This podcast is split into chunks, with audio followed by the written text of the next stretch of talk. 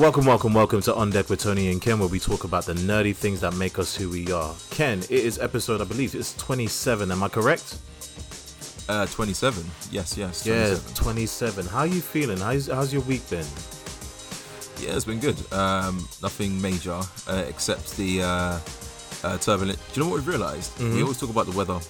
That's Yeah. such a British thing to do. Yeah. And I think the reason why we talk about the weather is because it is so turbulent. It's not Yeah. like a, a con- uh, there's no real consistency. We've gone through literally all the motions since we started this podcast. Yeah. And now we've hit a point where we had the hottest summer ever, and then we had the windiest winds and hail a few weeks back, and now we've got uh, uh, uh, rain, and now it's much colder. Yeah. I, I pulled out some of my, my jumpers because, and then that was impossible. Mhm. Had my fan on permanently for the last what week or so, but Right. now we're back to um, bloody cold.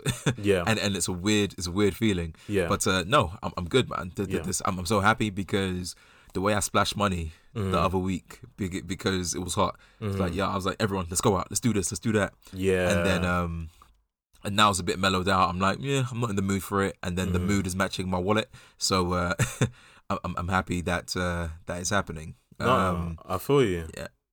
I feel you. Um, it's uh, it, it's it has been one of those ones ups and downs. Like you know, as usual, every time the sun comes out, you know, the, you get the usual suspects that are a bit too excited walking down the street with their uh with their tops off, you know, showing off the the nips.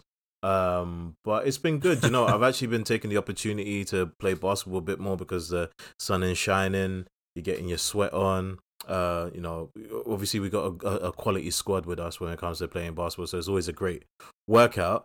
Um, but you you managed to come down to play basketball, which uh, you know, yeah, obviously, man, yeah, man. obviously you've been very very busy. And the weirdest thing, right? Get this. So before, so we we we meet up on Saturday to play basketball.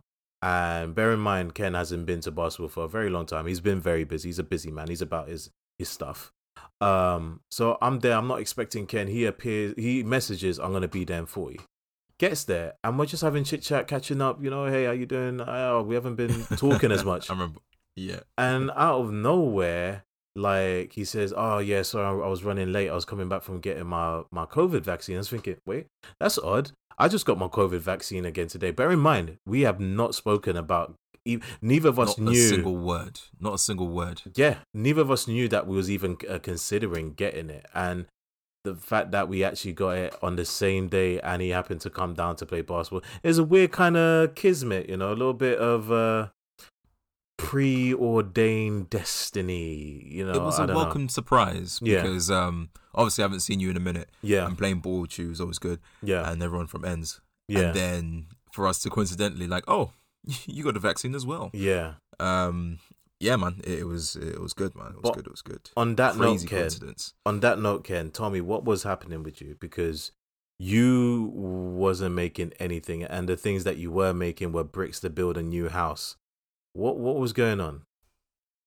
What in my life? Why I'm so I- busy? I mean, like just in general, because like you were paying poor. You wasn't making your your your bank shots. You wasn't making your fadeaways, which is usually your your fadeaways are treacherous, right? I hate guarding you sometimes because I can give you the pressure to the point where you got no choice but to shoot, but you make those fadeaways and it drives me bloody nuts. But you wasn't making any of those. Like, what was? Dude, I have no idea. I don't know. I was just if if anyone was there to watch it, I was Mhm. just brick on brick on brick. I was building houses, man. Yeah, That's what I was doing. The homeless Because- thank you for all of the houses that you built with your bricks, like very strong bricks. I did everything. And, Yeah. and I the amount of times I looked at you and I was like, What's what's going on? Like, I, Yeah. I make these shots. Yeah, Like I should have I should have swept almost all the games with Yeah. what I was doing. But I didn't. Um maybe because of the jab. The, the jab hit my left arm and that's Yeah. that's my arm that I used to maybe, uh, to play maybe. but, but I felt nothing though. I felt nothing though. Everything was Oh, but, fine. But like you might have felt nothing, but the vaccine felt you. And guess what? When it felt you, it felt something, and it took it away from you. I'm thinking, and this is my suspicion: the COVID vaccine took its its your your it, it stripped away the power of the Black Panther away from you. it stripped away the power of the black I th- panther. I suspect that's what's actually happened. But in other basketball news, because we're not professionals, Ken, I didn't want to talk about this quickly. Yo, is it madness what the Clippers managed to do? No, sorry. that, we could talk about the Clippers later. Like the Clippers were it was Im- impressive. I think it's more talking about uh, more important to talk about the Bucks, right? So we might not have any people that are into basketball here, so we apologize. This is going to be brief. But Ken, Bucks versus Nets, Game Seven. Now I, I was really under the impression because the moment I saw like okay Harden's on the court and KD's on the court, it's a wrap, right? It's it's like Harden's gonna struggle a little bit, but at least he's he's back up for Kevin Durant, and Kevin Durant is gonna do his thing. They're gonna dominate. They played most of the game losing. dude. It, it was that. That's why it was so epic. They went to Game Seven, Yeah, um, and and and they still came ahead, bro. I, I was so shocked. It's almost as if Giannis figured out that he's he's big. um, Oh yeah, but you nah, but you say that though, but he still made his stupid mistakes of like there was one there was one play, and granted that was the previous game, that was game six, where he had James Harden, a hobbled James Harden in the post. So he's he was posting him down closer to the bucket. He stops and turns and does a fadeaway, bricks it, rims out. And I'm thinking to myself, you're being guarded by a weak James Harden. Bear in mind, James Harden is not that great at defense, period, right? But he's already got the hamstring issue. And you choose, instead of posting them up and going straight to the hole, you want to go for a fadeaway? What the hell? Granted, he didn't make as many of those mistakes in game seven, leading to domination. Um, but yo, um, man, like Terance Mann, he played differently. Like I'm pretty sure he aver- like typically averages like 15 or something like that. Probably the mo- like his career high is like 21. I'm assuming. My Yeah. man finishes the game with 39. Yeah, yeah, yeah. They, they they knew what was on the line, and so they, they, they turned it up, man. And also, like Brooklyn, they, they, their key pieces were hurt, Mm. man. Like to the point where they knew they had to put Harden in because they needed something. Yeah, Like KD couldn't do it by himself. He couldn't carry the team by himself. yeah. But yeah, bro, uh, bro, let's not get too much into this. Let's not Mhm. get uh, let's not get too much into this. Okay, because I Since we're not getting into that, tell us Ken, what are we getting into? What are we talking about this week? oh man, we're, talking about some kiddie stuff, boy. Mhm, that's that's mhm. what we're talking about. We're talking about some of the uh, uh, cliche animations. That's what we're talking about. Cliche. Um, ooh, ooh. We've got quite a few things that we're where we're watching quite a bit animation, and then some Mm. of the re- uh, usual suspects. The first thing, or one of the things we're going to be talking about, is the new Disney Pixar film called Luca. Luca. Right, right, Luca. And then later on, we're going to be talking about the Wish Dragon from Sony, I believe. I think it's a Sony it Pictures Sony? joint. a Sony Pictures joint. Right? Yeah. So, um, and those are going to be the two main big films. What, what else are we going to talk about? Tony? I, um, I think at the end of it, you know, we're gonna have a little recap of episode two of Loki, and we're gonna probably have like a brief rundown on our feelings for season two of uh, Lupin, or for the Français out there, Lupin. Uh, you know, I speak a little bit of French. I'm a little bit sexy like that. But anyway, I digress. okay. Let's get into it, Ken. alright. Uh, give give me a, a brief plot synopsis of Luca. Of Luca. Mm. Uh, Luca is a, uh, as they described it, a sea monster. Uh, he's a sea monster that lives with his parents, and he uh, lives in, and his job is to uh, farm uh, fish, right? Just kind of like farming or, or tending sheep or tending any farm animals. He takes care of them, and that's his life. That's what he is hoped to do for the rest of his life, and, and that is it. So he always gets told about the stories about the surface, like, oh, never go to the surface. You don't know what's going to happen. The surface is dangerous. They won't like you. The, you know, you'll get killed. You get murdered. And so what happens is he gets curious and he gets kind of like bored of living the life that he's been under the ocean, where it's just okay. Is this all I'm gonna be? I'm gonna tend fish and nothing else. Mm-hmm. So, you know, but he's a very good kid as well. So he listens to his parents. He says, all right, cool. But even though you can see in his face, he's yearning for something else to leave uh, the life that he's living. He eventually does because he came across a another character in the film that kind of uh, gives him the courage to up and leave. And he ends up leaving the ocean. But there's a special little catch. When the people of this well, tribe of sea monsters leave the water and then they dry off, they actually become humanoids. They turn into humans, very Italian looking humans. Right. And so the uh, fun ensues. So him and his friend go about, you know, being kids and having fun, um, which takes a nice little twist in terms of relationships between them later on through the film. hmm Uh, and I think that is so uh, as much as I can say without giving off some of the major spoilers of what happens through the film. But Mm. yeah, it's a uh, literal fish out of water Yeah. uh, film Yeah. where you know you- you're learning so much about a different environment, like we've seen in Harry Potter, like we've seen in um, uh, Toy Story a little bit. Mhm. You know, it, it, it's something that is is always welcome. I, I I'm kind of bored of it, but that's only because I've seen so much of it. But I could appreciate what they did in this film. Right. But yeah, that's that's my synopsis. hmm Uh, without giving away too much. Okay. So, um, the basic perspective I had on it, I think it's a cute film. Uh, very, very adorable film. Well animated because, you know, Pixar are always uh, A1. And problem I had with the film is that the cuteness ran dry for me about the first quarter.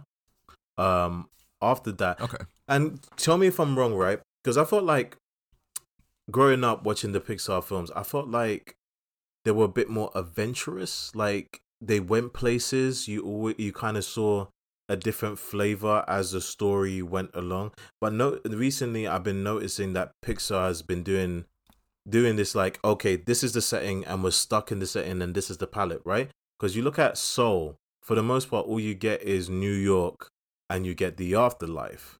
And the afterlife is very, very much samey, and New York looks like the city. But like I feel like when we was younger, we had Toy Story where you had the garden, you had the bedroom, you had the toy store, you had the street. Um, you look at things like uh cars. Uh, obviously, you know you, you you got him in the racetrack. Then he goes out to the desert. Then it's the small town. I I feel like recently as uh, the only exception to that I can think of is uh, uh, Pixar's Coco, which I love Coco. Although I think Coco is very similar to a Guillermo del Toro film called uh the the Book of Life. I don't know. Have you seen the Book of Life? Yeah. Yeah, I prefer the Book of Life over Coco. Um, Mm, okay. but I I feel like there was a there was a sameness about this small town. So the the the the the, the synopsis from my perspective is it's a it's a almost like a coming of age story mixed with a fish out of water story, uh, where this young boy called Luca, he's his family, you know, in comparatively speaking, they're they're fish people, mer people, which I I don't know if I mentioned this before, Ken. I am terrified of like uh, depictions of mermaids and mythical sea creatures. They actually give me the heebie-jeebies. Is it because you're you have a fear of drowning? Well, I, I almost drowned when I was young, and ever since then, it's like you know the idea of being pulled black into the, uh, pulled down into the the deep black. Um, suffice to say, I will be turning that clear water into yellow water. Um, So when that film comes out, the, Aqu- the Aquaman fi- uh, film with Yeah. the um, what was it, what was it called? The Trench. yeah, On- oh, on it- honestly, I was just watching the uh, Yeah. Aquaman downstairs with uh, my brother and his partner, and um, some of those designs, I thought to myself, that is unsettling to say the least. Yep. Uh, that the point, right? Yeah, you know, bear in mind Justin uh, Justin Wan, who is the director, he's very much into his horror genre anyway. Um, but back to to to to Luca. So young boy, his family for the most part are you know the equivalent of a poor sea creature family. They're they're farmers for the most part. He herds, uh, for the lack of a better word, sheepfish. Who the, design is absolutely adorable. Is these like little small round fish with They googly so eyes. They look and so do dumb dumb. things. They're so dumb, and he's he's got a very simple life, but he's um he's inquisitive, he's curious. Um, is he bumps into this young boy. Um, I forget. Do you remember the name of his uh friend? Nope. I want to say Giuseppe, but I can't help feeling that I'm being slightly Italian Ooh. racist. Oh, ooh. Let's uh, let's let's let the internet do the do the talking, bro. Yeah. Just as Giuseppe, you know. just assuming his name is Giuseppe. No, his name is Alberto Scorfano. Uh, that is my, Alberto. That is my Italian accent right there. Alberto Scorfano. Um, and he meets him. He's like another sea creature young boy, uh, who's kind of like uh, semi-adventurous himself. He goes up and down from the surface world. Um, when he goes down, he gets a, the junk that humans have tossed into the water, takes it back, and for him is valuable. And they strike up this friendship. And Alberto makes Luca a bit more adventurous. Tells him to um, uh, to silencio Bruno And what he means by that is uh, the, that inner voice that we all have to tell us not to do things. Like, for example, for for for for me, uh, I wanted to do a podcast for a very long time, and there was my Bruno was telling me, "Hey, you do not want to do this." Um, what I don't know why my Italian went a little bit Transylvanian vampire there, but you get the point. Uh, we all have a Bruno that tells us not to, and Alberto tells Luca, "Hey, you need to silence Bruno. You need to tell him like, Silencio, Bruno. Silencio, see, Bruno." The thing with the Bruno Mhm. thing, uh, the Silencio Bruno. Yeah, Like uh, I think they used it to cover a lot of things in the head. Yeah. and, I, I, and, it, and it got crossed because it was meant to be the thing to overcome your fears of things that you might be apprehensive about. right. But it was also used as all right, cool. This thing is clearly dangerous, and it can be le- and it can literally lead to you dying. Yeah, And he was saying, yeah, yeah, silence that noise in your head. yeah, So there was a bit of a merge between the two. yeah. And they never made a true distinction for it in the film. Well, I think that was the point. I- I, point as well I- because by not making that distinction, yeah, um, it allows well the craziness that was to happen because some of it was come out the water, Yeah. you're fine, don't worry about it. Silence that voice in your head. Yeah. sometimes you just have, you just have to be adventurous. But then it was also all right, cool. Look, gravity, and he Mhm. just jumps off the top of a tower, yeah. on, uh, face planting without breaking any bones, which is obviously really dangerous. So I agree with you that they did conflate uh, the idea of doubt and fear, but I could also argue that mm, you could. You, you, there's an argument that could be made that, especially for a juvenile mind, that could be the same thing, right? Uh, doubt can be crippling to the point of fear, and vice versa. So I get your point where like maybe they should have made a distinction, but Well, no, no, I'm happy that they didn't make a distinction. Okay. because that's such a kid thing to do. yeah, where you equate a simple concept to another simple concept, Mhm. and therefore you run with it, and that's because they were so confident. It's like, yo, silence that voice in your head, Yeah. silencio Bruno, yeah, and it was fought between those two things, and it was great because it made that much more drama yeah. that they couldn't define the difference between the two. So to extend in terms of the ideas of the basic plot, it's uh it's an it's it's like a, a minor adventure story where they come across this girl called uh, Julia, a very pretty redhead little girl, and she's she's very boisterous, you know, and she there's this town competition whereby first you sw- uh, you eat pasta, uh, then you go swimming, then you ride a bike up and down a hill to win this race. Uh, other way around, you go swimming first. you go swimming first, forgive me. Um, and uh, there's the the main villain, if you want to call it that. And I hate. I feel like I need to. We need to step away from the i- uh, idea of villain and and hero because that doesn't always apply. But we always kind of use it. But for the lack of a better word, the main antagonist. Um, Let's call him a prick because that's what he was in Yeah. this film. He wasn't a bad guy. He was just he was just a local dick. Yeah. So uh, the local dick, uh, who is Ercole uh, Visconti, who is a, a, a guy that is way too old to be participate, uh, pa- participating in this child's uh, competition, who kind of say that word again? participating in this child's competition. Right, right, right. He just basically he hands his whole identity on one being a bully and using his friends as bullies on other people and also bullying each other. So he's got these two stooges with him that when they do something wrong, or if he even does something wrong, he abuses them and makes them abuse each other and other kids. Like he's kind of sick in the head, which would have been interesting to delve into in terms of like maybe his backstory. But again, it's that trite thing of like sometimes your villain's not going to get any depth because we don't really care about that. I hope one day Pixar changes that. But uh, let me get through the rundown quickly and we'll get into our feelings overall about the film. Um, so he's the bully. Uh, the young boy Luca, like you said, he's left the sea because he feels so restricted. His mom's so overprotective, and that's kind of imprinted on him that fear and that doubt. And this friendship that he has with Alberto um, helps him to to to grow and to mature and become a new man. And like, long story short, they go through their uh, their trials and tribulations while trying to hide their identity as fishermen because this whole town is uh, uh is terrified of these sea monsters and they hunt the sea monster which i think is curious um that they don't delve into the story of why they do like for the most part it seems like nobody's actually fully seen the sea monsters nothing's actually been there's never been a, a real historical altercation to justify people's hate and fear of sea monsters. It's just that no, sea monsters exist. We have to kill them. Um, Well, I, it it reminds me a lot of um, some of the old stories because people tell stories about people that are not human. yes, It, it's scary, People like especially when you don't see it. yes, Um, the fear of the unknown. yes, You know what I mean? Yeah. Like, how many times have you, well, talking about something more local, growing up, or me and you growing up as young black men in, in London, hmm you know, going to Peckham was was like going to the wilderness, right, even though there's nothing wrong with there. And then the amount of time, and then I remember I got to a point when I was like in my um, early 20s, hmm and then I met someone that grew up in, in Peckham, and they were like, oh man, I never came to your ends. And I was like, I never came to your ends. yeah, And I realized that we were just afraid of the same thing and also nothing because we didn't know what was over there. So I, I saw it like this. You see a little glimpse of a big monster or a big fish or something you're not quite what you might think. hmm You know, you want to kill it because it upsets your, you know, idea of what's normal. right, So it's it's fear Mhm. because we see it later on in the film how everyone seems to be, oddly enough, I think it, w- it happened relatively quickly. How everyone was just cool. yeah. No, they're just Like, fine oh. with it. It's like, oh, Oh. these these sea creatures are not so bad. Well, I guess I'm going back to my life as a as a fisherman.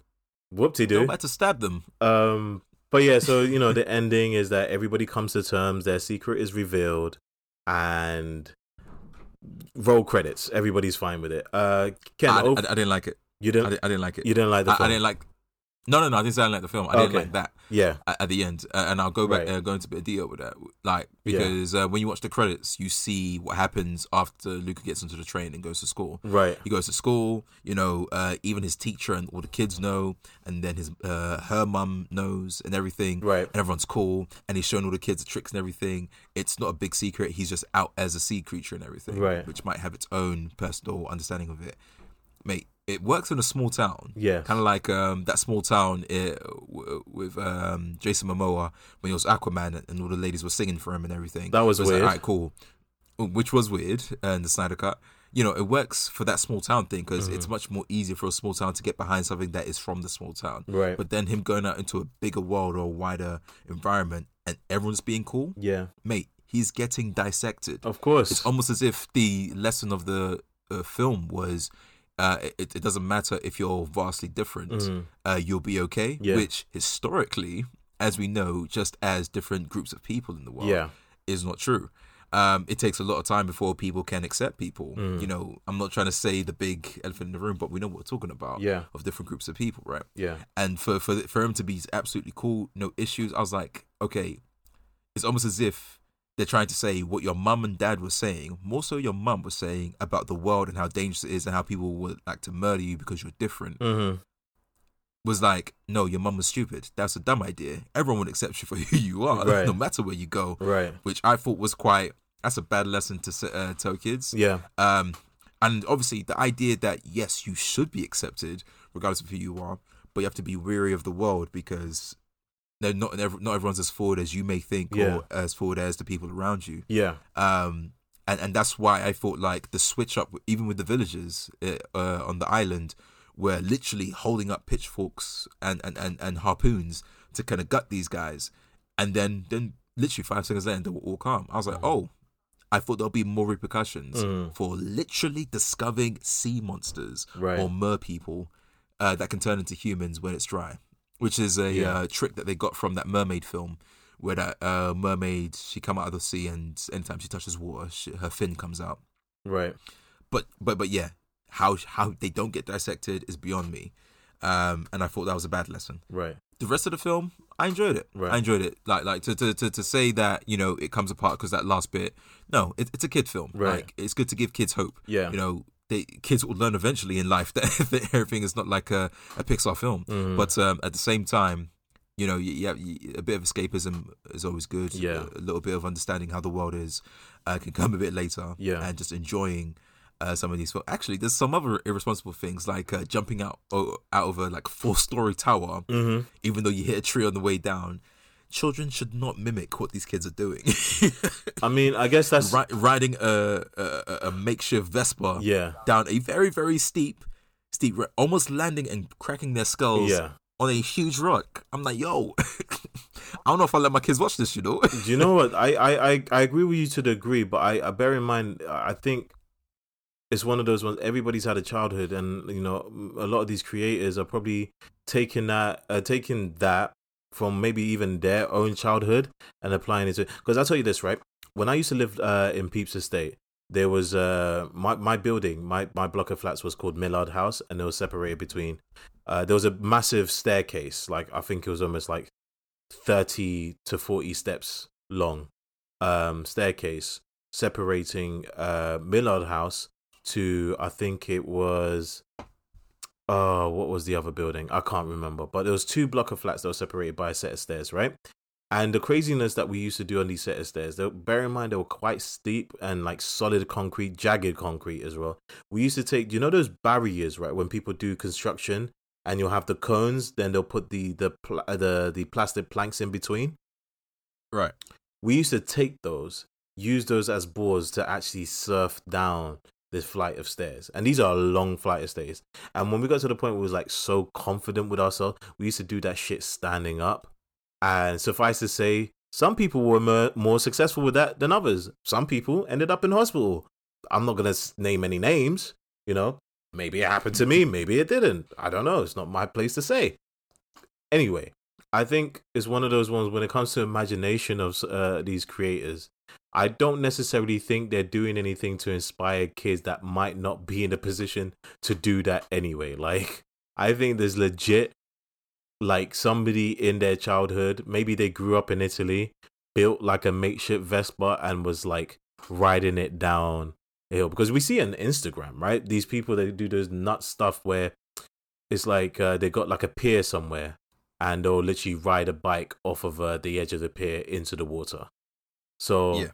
um, to to be sure, you know, if you're not necessarily in a coastal town, maybe you think like, oh, maybe I can do this in the in the River Thames. Don't do this in the River Thames, kids. Don't build a makeshift Right. a makeshift Vespa down a hill into the middle in the, the River Thames. You don't you don't want that. You know, you don't want that. Yeah. Uh, but oh, I, I think it does. Sorry, go on, go on. I just wanted to, to to wrap up and say like, uh, what, what did you think overall ahead. with the film? Like, you know, if you you don't have to grade it or anything like that, but like, would you would you recommend it? Do you think it was a it was worth the watch? Yeah, it, it was a lovely film, man. Mm. Like, I, and it wasn't, you know, it wasn't world breaking or world ending like we've seen a lot of these big, uh, type, uh, films. And you know, it, it really captured the young wonder of children. Mhm. You know, before the internet, before like smartphones and everything. It was like, all right, cool.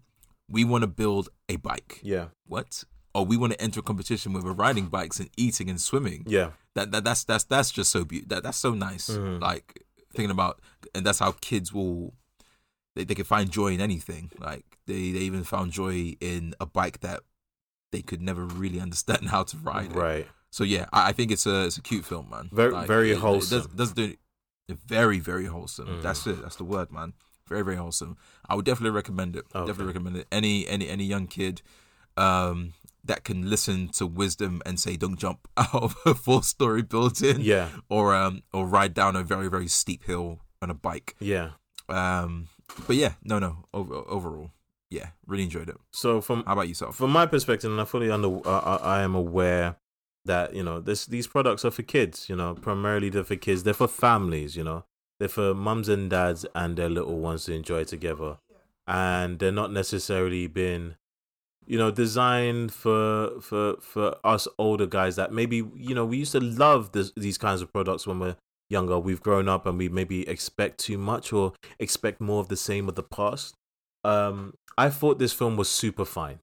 I, I love the animation. I think the animation is like some of the best that they've done. The fact that they've gone a bit more stylized. I think there was a point where Pixar, especially with the human characters, was starting to look a lot more like Disney animation studios, which I think is better when there's a distinction in their side, uh, in their style.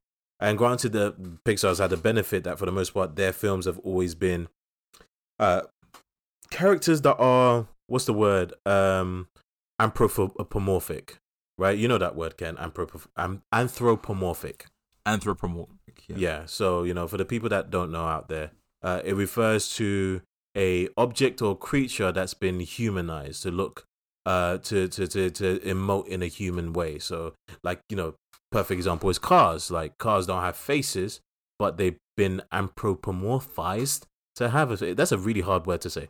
Do not try and do it five times fast. You might just lose your tongue. Um, but yeah, I thought the movie was super fine. I did like the characters in it. I just felt like the script uh failed the characters in terms of any depth. The only people that get any depth really is uh Luca and Roberto. I I love Giulia's character. Um I think uh, Emma Berman she does did a wonderful job uh voicing her. Uh but the the character was just kind of you know, she was boisterous, she was fun, she was intelligent. I wish there was something deeper in her story, maybe explain what happened to her mom, uh, uh you know, her relationship with her dad. It seemed like her dad is her dad and she's her. There's no story between them two. Um, I love Tony. Did you notice the trend, um, or that Pixar or even Disney like to do with parents or uh, uh, parental figures? What's that? There's always at least one that is missing, gone, or dead. Oh yeah, they they, they Disney the fridge is like the best of them, right? They know how to fridge yeah. a parent. Um, sometimes they they'll, they'll, they'll fridge like a long lost um sibling like a sibling died and that's like the motivation. Um or your spouse like up. Right right. Oh she got fridged. Um so you got yep. you got maya rudolph as the mother. I thought she was brilliant. She brought great uh energy to it. But you know what? I thought to myself was a missed opportunity that just came and went. He probably just got paid his check and ducked out. But sacha baron cohen as uncle ugo the the deep sea fish his um his uncle like he was legit like creepy hilarious uncomfortable to watch all at the same time and i didn't realize it was sacha baron cohen until i saw the credits. And so essentially um luca's uncle uh is uh is his, his dad's brother. He's uh when when he gets caught by his parents uh, going up into the surface they want to they want to punish him and they're going to send him to live with his uncle Ugo, who lives in the very deep, deep part of the ocean to the point where he looks like an anglerfish. He's got this like you know that antenna at the front with the light on it, but he's semi see through as well, like deep free, deep sea fish, and his eyes no light gets to the bottom. Yeah, yeah, his eyes just kind of drift to the side, but he's looking straight at you. He's got like this wide mouth with jagged teeth. And there's a point where he just freezes mid conversation, and the dad tells, tells him punch him in the punches him in the heart just to get himself going again. It's absolutely hilarious. That was a missed opportunity yeah, to actually have him as a as a regular character. Uh, one inconsistency that I found was uh, really interesting.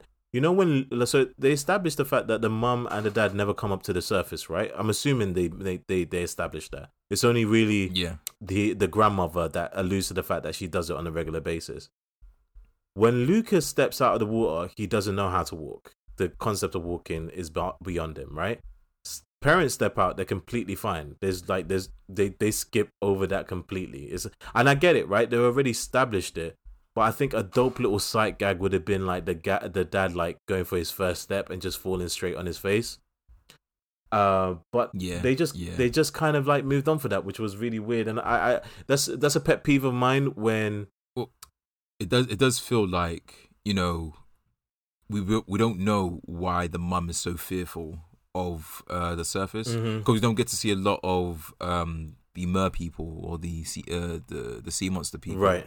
And their genuine their genuine opinion about the uh, the surface. Yeah, the grandmom's all for it. That like out of the adults that we see, yeah, only two and a half people have had an opinion about it. Yeah. The grandmom who's like, oh yeah, yeah, and then you later find out she goes up every Tuesday or something. Yeah. To to the surface the mum who's like, no, don't go up there, mm. absolutely fearful. Yes. And the dad is like, listen to your mother type thing. Yes. And that's what we get. We don't get the general opinion of other people. We only get Alberto's opinions like, yeah, come out. I've been out here for time. Yeah. Like, come through. And like, she's aware of the changing, right? Because they talk about like, they know that if they come out of the water, they can change into humans. Mm-hmm. So the mum knows. So there's no real indication well, to see, wait, no, I don't has think, she actually come out I, of the water? I don't think the mum does know. Because remember, when they stepped out of the water, she turns to her husband and she attacks him. Yeah, yeah. So it's, it's one of those I think the problem with the film is that, and it's a lot of animated films do this, even live action. Well, especially live action. They establish rules, then completely forget. It's like it's established for a specific plot point. We're gonna move on. Oh, we're bringing it back around again, but we're not gonna mention the rule that we established before. We're just gonna completely ignore it because we don't want to repeat ourselves. Uh, do, do- do you know where I saw that um, quite vividly? Where? That was with uh, Miles Morales. What literally still my favorite film Mm. uh, for a very long time. That that was with um, uh, Into the Spider Verse. Yeah. where he was messing up throughout the entire film. Mhm. Got to the end because he's gained his confidence and he's gone through the hero's arc. Yeah. or uh, uh, the, the the eight stages for the hero's arc. Yeah.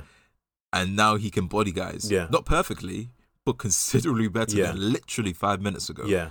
Well, I think that the way I would let that slide is because that's a matter of character progression, right? That's not really necessarily a hard and fast rule. They never established that Miles is a, it will always mess up. Like he's just he's so in in in inept, incapable. He will never ever improve, right? So it's not a hard and fast rule. So just the nature of him improving because of confidence, I feel like that's pretty human, right? Like you can be generally rubbish at basketball, but that moment where you you sink your first three pointer, you're feeling hot, and you make shot after shot after shot after shot, and that's happened. We you know we played with younger guys that they're not very good, but literally been blown away because they just they're making everything that day, and I think maybe that's what they're going for. Whereas with Luca, you establish something that see people are not used to walking, and when they step out, they have to learn how to walk. And to your point, you even got Mm. confused about the whole idea of like there was something to make you think that the mum has an experience with going out in the surface, but literally a scene later when she goes down to the surface, she does even recognize her own husband. I don't think that's necessarily an um a plot point. I mean, you, a plot point. her not recognizing her husband that could be because her husband's never come out of the water, and she generally got shocked because she's trying to be careful Yeah, and therefore punched him. yeah, but they she But, they did establish that you she was shocked about the change. They didn't know they could change into humans because they literally look at their own bodies. Oh no, she she knew. She mentioned it in the film. Really? Because I felt like even afterwards when she picked it up, she still looked shocked about the whole idea of turning into human. So I don't know. Maybe Maybe, maybe like maybe like she's aware because she's aware of the changing because she she mentioned it in the film. yeah, but maybe either she hasn't gone out or maybe she's gone out and never looked at herself in the mirror Yeah. or whatever or whatever reason but the, she, there's a clear fear Mm. of being on the surface right. and they never dive into it because maybe it was her dad maybe her mum was fine Yeah, uh, but her dad may have been captured or killed or something yeah, um, due to all the images around the town but once again we're, we're conflating we're, we're assuming things right, it's head headcanon at this point right. but um overall i think it still stands that it's it, it's uh but beyond those small little nitpicks Mhm. uh which is you know you'll find in every film to be honest Mm. where it's like all right cool stick to your rules um i thought it was i thought it was good man Right. I I thought it was just overall fine. I think uh, the problem I had was that past the first third, maybe the first quarter, let- let's say the first third, it became apparent to me that th- there's not a lot interesting in this world. You've they already exhausted all of the interesting aspect of the fish people, of the competition, of the characters. There's no progression of the characters besides our two protagonists. Um, and for the most part, everybody just kind of stays the same. Um, would I recommend it? Sure. I think you know if you're into the Pixar movies, if you love animation films, you'll have a good time with this. But it's not overly interesting. I found myself disinterested several times, and occasionally some you know a little moment of action and and suspense uh, comes in. Like you know the, the the street race was pretty fun to watch, but I think it was super super. It's a fine film. It was it was never. Yeah Yeah, it will never be something that I would like. Oh my god, you got to watch Luca. It it yeah it, it doesn't get deep enough in No, my opinion it doesn't. um, And it doesn't get deep enough because Pix. w- what you see in Yeah. I was just gonna say Pixar is definitely capable of doing very very deep stories. Very very st- like just look at like Soul alone, right? I did men- I did criticize it for being quite samey in visuals, but every character that you come across in it has an arc. Even the character um I forgot his name, but the one that's kind of like a, a stickler for the rules. Like even he has an arc to him. Whereas with this one, I think only two people have an arc, and everybody else is just a bit player, set dressing, and it's unfortunate. yeah um, I, I think as well that um adding to that Mm-hmm. um, in terms of the arc. I, I think the emotional core of this film wasn't as strong as other No. films. Um, w- w- when you come to see Up, uh, Toy Story, even Soul, Yes. Like a lot of these films, like it, you feel it. It's like, oh my gosh, I'm on the verge of tears. Yeah. Like, um, and you get that a lot with this. The biggest emotional setback um, was kind of glossed over Mm. and kept it moving to try and move the plot forward, which was well, it's two parts. Um, Alberto's dad has just been gone. Right. Like he abandoned him. Literally, I'm gonna go get some milk at the uh, at the store type stuff. Like, yeah, he, he- he's gone. And you know they didn't really lean into that. The only time when you saw elements of that creeping up was how Alberto was getting jealous of um, Giulia yes, with, with, with Luca because he was instead of imprinting on him was now imprinting on her Mhm. like learning new stuff because he was so used to being right or being the man or even the uh, authoritative figure Mm. between the two yes, so he started getting jealous because he feels like it's happening again. Mhm. His dad, just like his dad left, he feels like Luca's leaving him now, and so he was up in his feelings, and which led to a lot of the conflict later on in the final third of the film. yeah, But you know, like I said, it doesn't really stick around for too long. It, like, I think for the maximum, besides seeing the jealousy and the conflict, ten minutes at the most Mhm. you know it, it wasn't it wasn't powerful enough Right. not like and i will keep referring back to this not like the beginning not even 10 minutes 5 minutes of up Mhm. everyone's in bits yes, everyone is in bits Yes. oh you know what i mean like there was nothing like that in this film that made you feel like oh my gosh toy story 3 when they were accepting let me not even say it in case people want to watch it but there's that scene where they were like okay i've accepted this we're all holding hands we've accepted this what who's not up in their feelings about that Mm. when andy was like all right cool i'm grown now yeah. so x y and z i ain't gonna say nothing too tough because once again i know people want to watch these films I mean, but there was I'm- nothing I'm- like that in this Film. I mean, you can spoil Toy Story. It's like how many years old? Like, there's this year Toy Story four, which I still haven't seen. Well, I just saw actually, but it's I feel like Toy Story four is kind of forgettable. Um, but yeah, uh, overall, you know, you you enjoyed it. I enjoyed it a little bit less than you. I think it was fine. Uh, but let's get into our next uh film topic, uh, and that is a Netflix joint by the name of. Actually, do you know, just before we get into that. I kind of thought somewhere, but and I, I know we should move on. But I do want to say something about uh, Luca. It makes sense why Disney didn't charge for this because I feel like they think that this wasn't worth the the twenty the twenty pounds admission for Disney Plus access. Did you notice that? Like it was it was free. Yeah, yeah, yeah. yeah. It- it's definitely a cheaper. uh, It's definitely a cheaper film. I I think it was wasn't cheap to produce, but I think Disney didn't have a lot of faith that people were going to buy this one because in Raya the Last Dragon, uh, Raya and the Last Dragon, you had to pay for that, right? If I'm mistaken,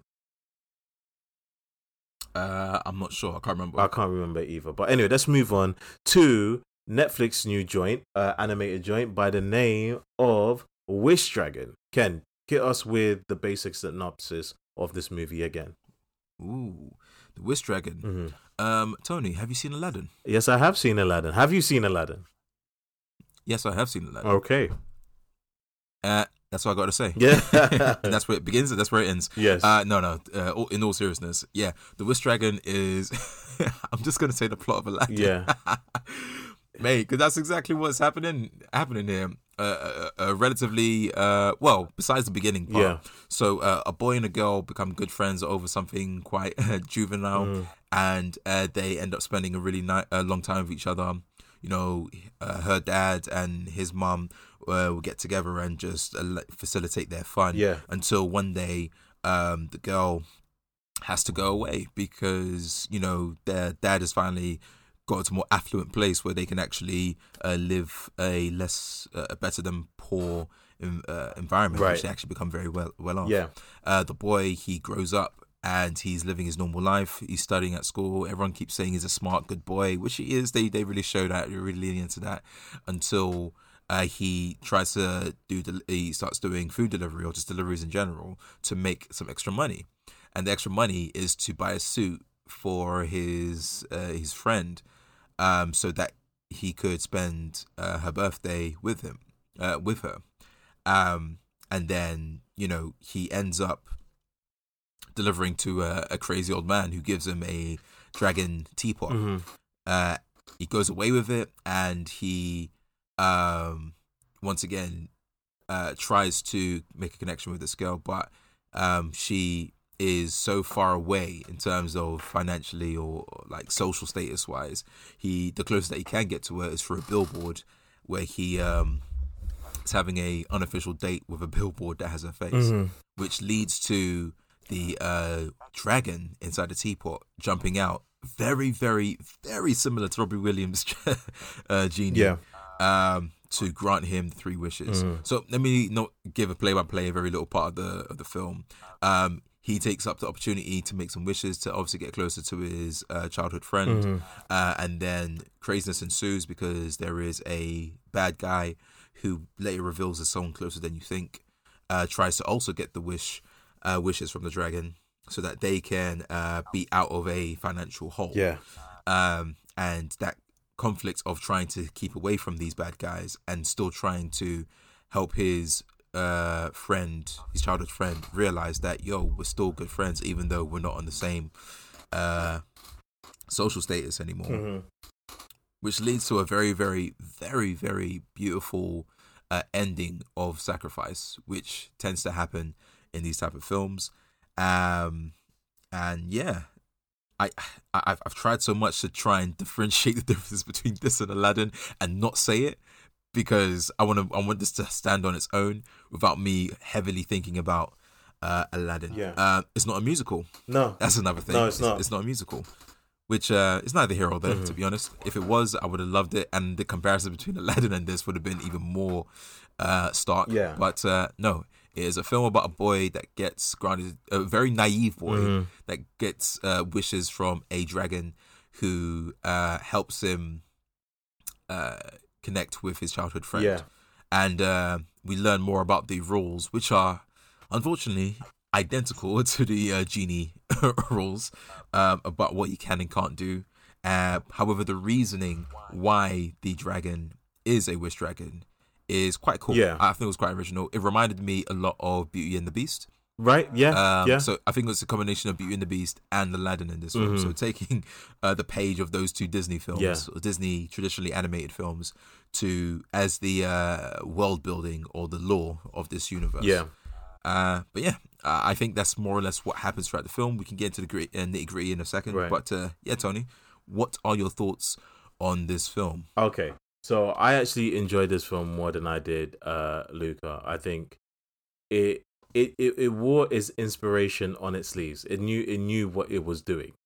Um Hundred percent, hundred percent. and I would say it's like um there there are some problems with it, but like let's hear off with the, the animation. I thought the animation was really really well done. I think uh this was a good get for Netflix because some of their animated, especially CG animated uh exclusive. I can be hit and miss. Uh, but they did a very good job. Uh, coincidentally, do you know that uh Jackie Chan is one of the producers on this? No way. Yeah, he's one of the producers on this. Uh, and nice, um, nice. I, I, I thought I thought it was really really cool. I like the deviations that they made from Aladdin. But one thing that Ken, I feel so dumb. So I watched this movie when it came out, and it was early in the week, right?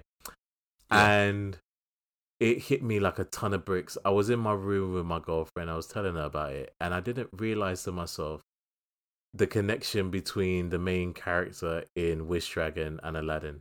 Ken, can you tell me what the name of the character, the main character in this movie is called? Ooh, I don't know. Hold on. What's his name? His name is Din.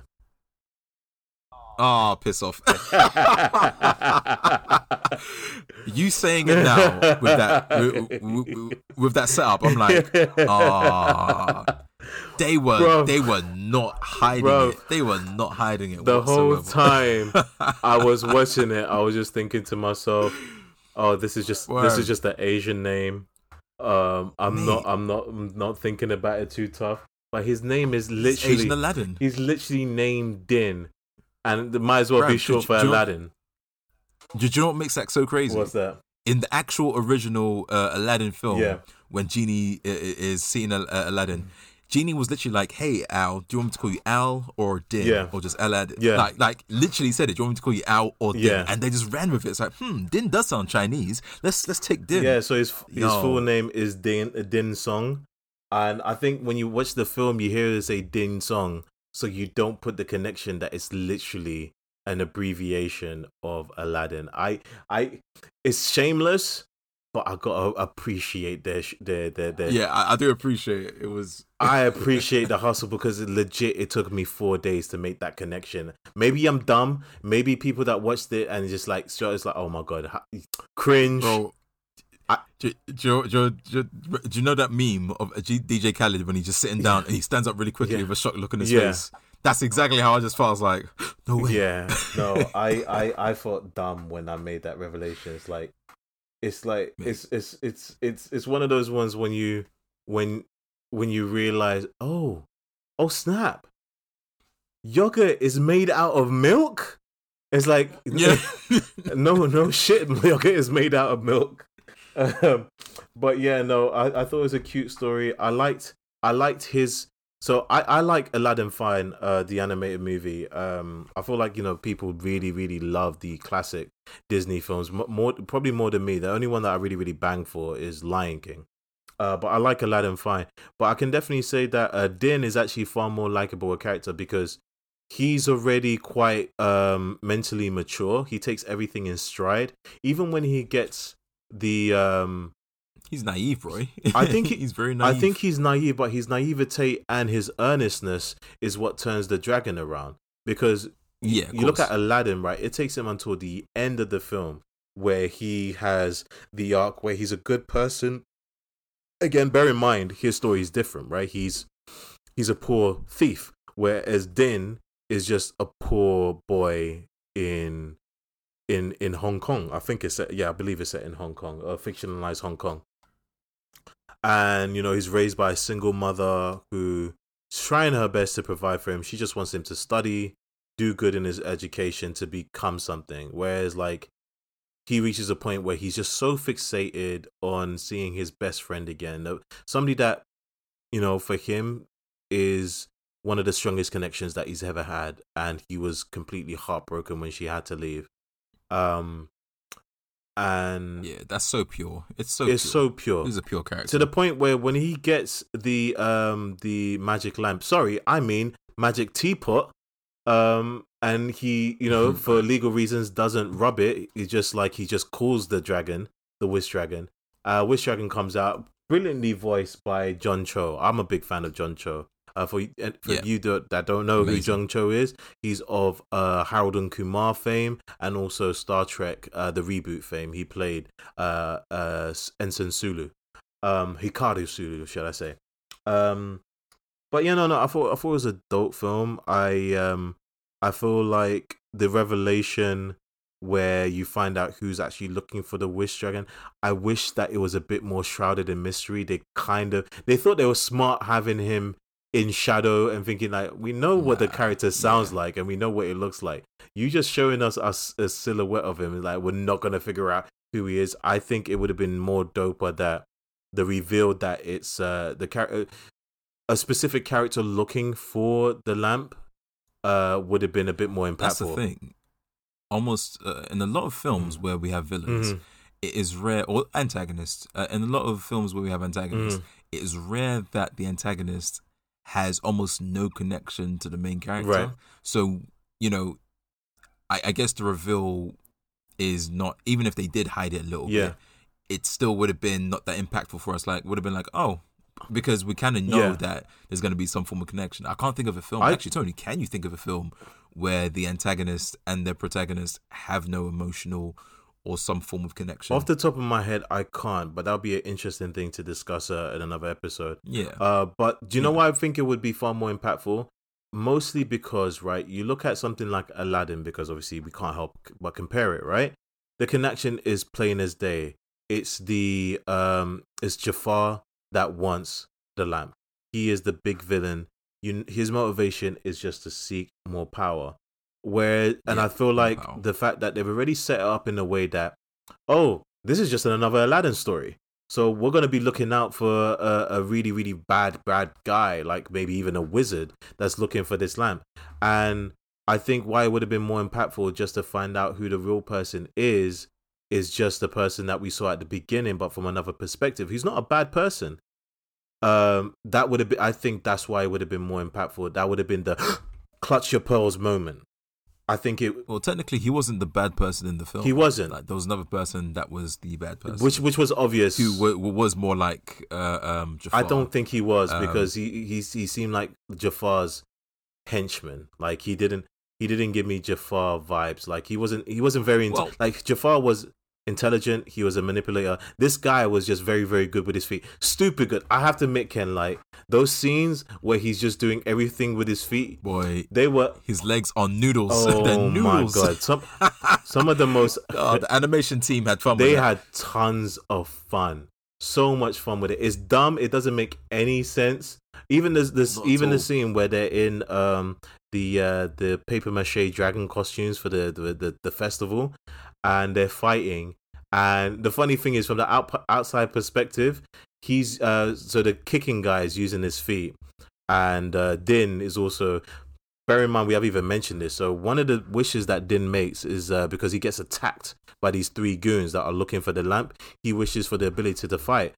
It's interesting that they automatically went to kung fu. I feel like that's slightly racist because he could have been a really good boxer. How are you a Would it be? But would it be more racist if they didn't use kung fu? no i feel i feel i feel like i feel like it would have been like that would have been a joke. It's like hey what's going on here? Like i thought you was going to give me kung fu. It's like hey you wasn't specific. You just wanted to be a good fighter. Mike Tony, Tony, you, you you're forgetting about the controversy in China. mm, Do you think China will ever admit that a person that's considered a good fighter yeah.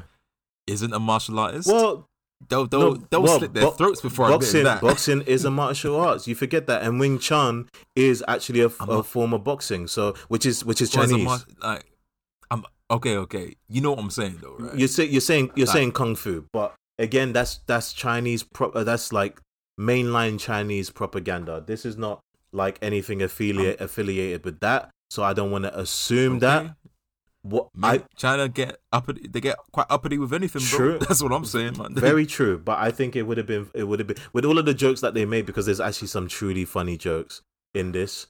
Uh, very clever things that they do with the whole concept of wishes and you know I think if they should have played up a little bit of be careful what you wish for and that would have been a moment where it's like he gave him boxing instead of kung fu and I think that would at least I would have written it that way where it would have been an exchange. It's like I was expecting like you know a bit more Jackie Chan, less you know Mayweather, something like that. And the dragon dragon would have been like, well, next time be a bit more specific. Um, right, right. but that's that's that's neither here or there. But it did make for like really awesome scenes. So maybe that was an idea. Who knows? I thought it would have been funny. Um, Well, like the so a monkey, not monkey's paw type film. Um, that that's the thing. They had a couple of ideas in this that would have related to that monkey paw idea. Mm. Yeah. For example, actually no, they they did, which was "Be careful what you wish for," which was the end of the uh, guy that started off as a henchman, Oh then my had his own God. nefarious what an ideas, idiot! and his his wish was the Midas touch. Why, why, The Midas why touch. would you, if you do don't know what the Midas touch is, people, the Midas touch is the the king, um, King Midas, uh, Mi- had the wish Midas of anything. Midas would Midas, he was he was able to touch anything to turn it into gold, Yeah. and then you know that means he couldn't eat, he couldn't uh, even hug his own daughter. When he did hug his own daughter, Yeah. he ended up to- turning his daughter into gold. Yes. And then this villain guy did the exact same thing, where it's like, okay, cool, everything I touch will turn into gold, which is the, the dumbest thing. Like, if do you know what? Even if I wanted that superpower, and I wouldn't make it diamonds Mm. because I'd make like the diamond touch, Yeah.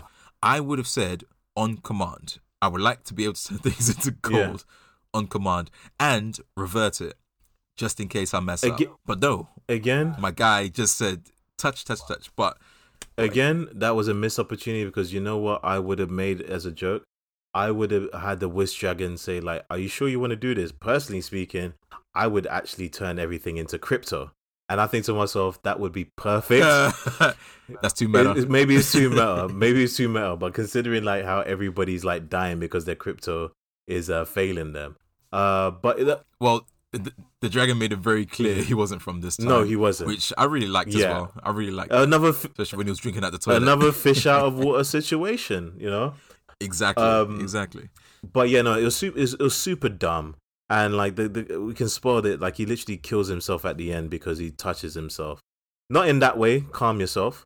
uh, he touches himself Oh, and turns himself into gold. Like the crazy thing is, why wouldn't you wish like something like this? Like I wish that I can pick what I want to turn into gold. Why would you choose automatically everything I touch will turn into gold? It's like essentially speaking, when you go to the toilet, you're gonna have to. Well, he's kind of used to not touching anything because his hands is always in his pockets. He'll probably use his like toes to pick up, pull out his uh, penis to piss. I, honestly, I wouldn't even put it past them to actually animate that. Like you just see his leg like creep up, unzip him, unzip himself to to pee. But um, um, with his toes. yeah um i thought i Oh, thought the relationship between uh the main character din and the girl uh, Le- uh um I-, I say it that way because they say lena but when you see the credits it's actually lena two two syllables. Um i don't know why they chose to uh, uh, westernize the pronunciation of that. I think it would have been fine to keep it a bit more but it's neither here or there. It was a choice. Um I th- uh, again going back to John Cho, I think he nailed it out of the park with the dragon. He chose not to do it like Jim Carrey or like Will Smith. He kind of done his own interpretation of the dragon. A bit. Robin, Will- Robin Williams, not Jim Carrey. Sorry, why did I say Jim Carrey? Forgive me. Uh, Because you're thinking about the mask, maybe? maybe I'm thinking of the mask, but um, you know, uh, rest in peace, Robin Williams. Uh, do not, Yeah, do not strike me down where I sit. Um, but overall, I absolutely love this film. I think it was a great fun, great visuals. The CG house, uh, apparently, like the production, there's multiple production teams on this. Uh, it's kind of crazy.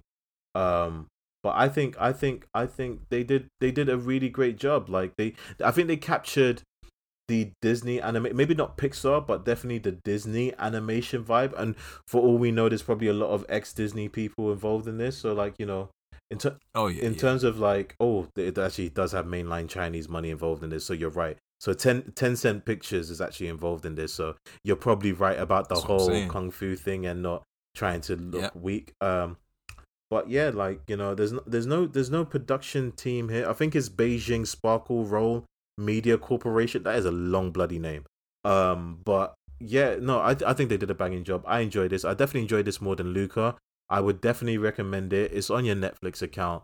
Give it a go. Bring the kids along. Have some popcorn. If you got a Midas touch, don't touch your partners because you'll turn them into gold. And just, you know, Tony, what, what, what would be. Well, I won't ask for the three wishes because we can be here all Yeah. day talking about the best Right. wish. What would be a wish? Not your best Yeah. wish, but a wish that you would ask for. simple wish. Simple wish. My my simple wish would be infinite resources for the world because I think in the moment that happens, it eliminates so many things. It eliminates the, the need for currency. So it's like it's the Star Trek effect, right? They get to the point with the technology that you you know everybody's got free energy, so you don't necessarily need to work. And the only reason why people do work is the the, the fulfillment of their souls, right? People become experts in things. Um, there's no there's no need for currency anymore. Um, if you want a dope house, you can just have a dope house because the the resources and the technology is there to the point that nobody is living like a destitute life. That's what I would wish for. Tony, your wish didn't account for humanity's inability to be content because yes, everyone's resources will be. And you know what? Actually, no. Let me just stop. It's your wish, Mm. innit? It's your wish. Let me. Let me No, just. I, let me just I, I get. I get where you're coming from, but Yeah. even if the guy says like, no, I want more, it's like more of infinity is still infinity, right? Yeah. so yeah. it's like like um, it's like I've I've seen very interesting um perspectives. On a, a variety of what you just Mm-hmm. Yeah. said, so it's not just ma- mainly resources, but when you have an infinite amount of something, Yeah. you tend to just be a bit more laissez-faire Yeah. about it. Um, which and we see it with some films, Mm. uh, and I love some of the takes that they have in films. For example, like um, uh, was it that Twenty One film or Immortals? mm, Uh, anytime we have people that can live forever or be immortal, Yeah. like that Justin Timberlake film where, well, he was immortal, Yeah. and then God, God characters in various Yeah. films. Because life is not short, they're not in the rush to do anything, Mm. so they just go about their business, not really living. Yeah. Because what's the point of living if you're gonna live forever? Yeah. I'll live in in, the, in the two thousand years, Yeah. or I'll do this two thousand years. You see with rich people, that like yeah, on TV or on the internet we're like, okay, I'm just out here because I can be. Mhm. I'm not trying to do much for myself. Yeah. Well, granted, Uh, which is granted, within itself granted, the the wish doesn't encompass living forever. It's just that if there's like unlimited energy, you don't have to worry about energy. oh no, I'm, I'm talking about unlimited of something. Oh yeah, unlimited something. a limit something. There's all you, you take it. For you do take it for granted, but I think with the benefit of limited resources is that anything can be built. There's no need for for costing. It's just basically you build everything. It's like one of the big concepts with Star Trek, right? And I feel like I, I need to talk more about Star Trek. It's like they live in a world where they have things called replicators. You can literally, if you need new clothes, you don't need to even go to the shop. It it it it, it, recombines your waste that you produce into new clothes. If you needed like a new a spanner or whatever, it's there. So what it's led to is a society that's like, if you wanted to pursue art, you can do it and be uh, the one of the greatest artists, and you don't have to worry about being left out, you know, homeless. If you wanted to be one of the greatest engineers, you can do that. If you wanted to go into research, you can do that. If you wanted to go into Starfleet and actually explore space, you can do that. And it's like, I think that concept, that's one of the basic concepts of Star Trek. That is one of the dopest things. It's like they got to the point where when they figured out warp technology, it trickled down to everything else and they, they wanted for nothing. And it solves so many of their See, issues. that that's what's interesting about Mhm. that because that's a in my opinion that's a perfect society that achieves something great Yes. and then actively you know reinvest it in the people to actually make everything better Yes. which is a weird contrast to how things are in this world because we still have warring nations that are doing really really well i i just i'll just be afraid that like okay now we have infinite resources the arms race still doesn't die I think- because people are still trying to one up No, I think other. it still dies. W- w- w- one thing with Star Yeah. Trek that I would say that it probably is present in Star Mhm. Trek and not present right now, which we do see in a bit in uh, The Expanse as Yes. well, is that you know the world leaders are together. Yes. Like there aren't factions in the Yes. world. I wonder how this would actually affect uh, the world in terms of bringing people together.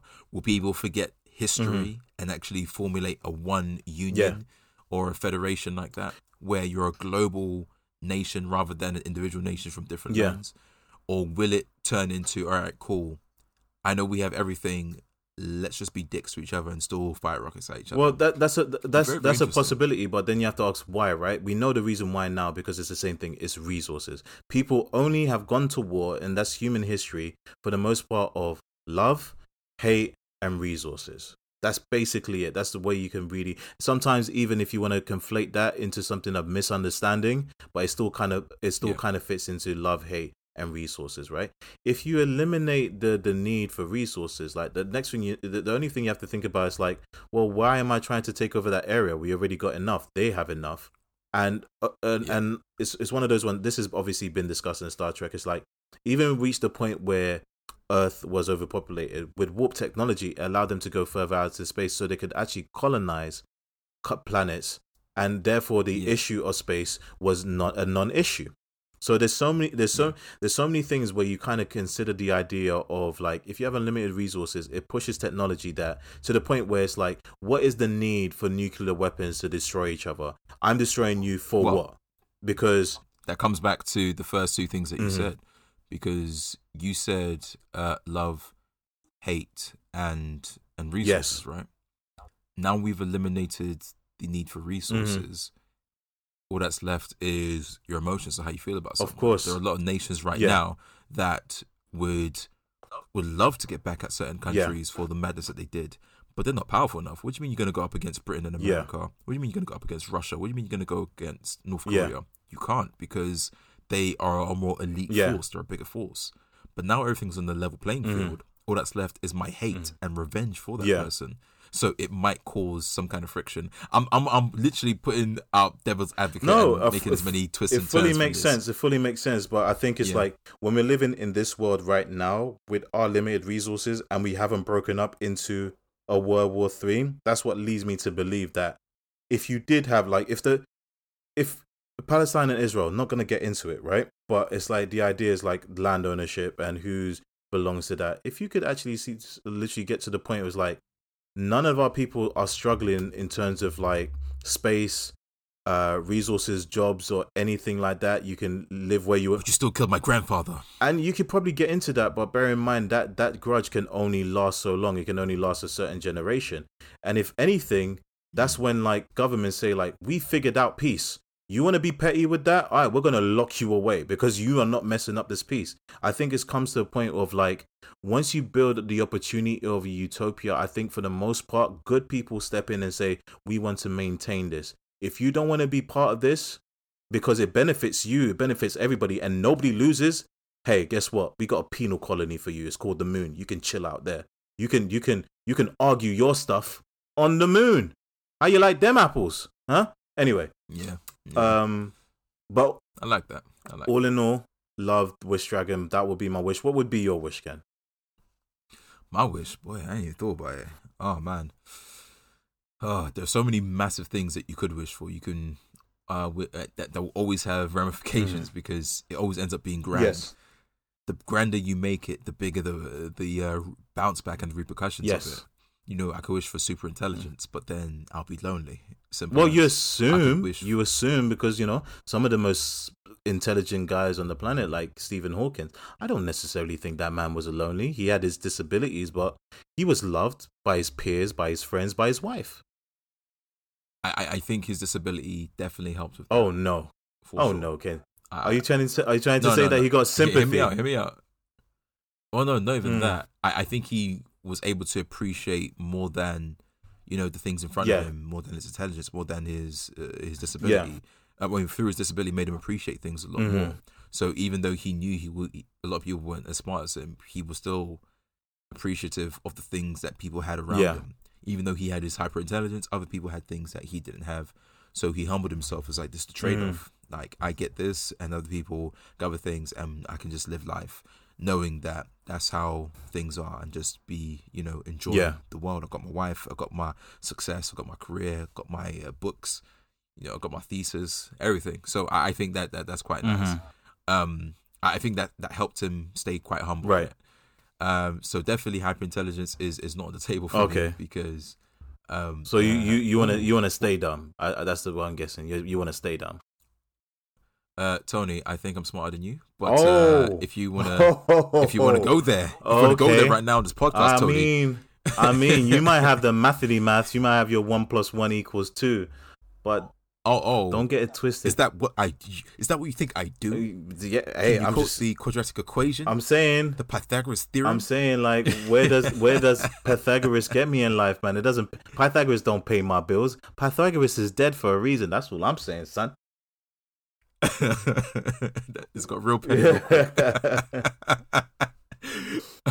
but yeah, um, let, let, let me not drag this on. So I would wish for, ooh, um, okay, my ultimate.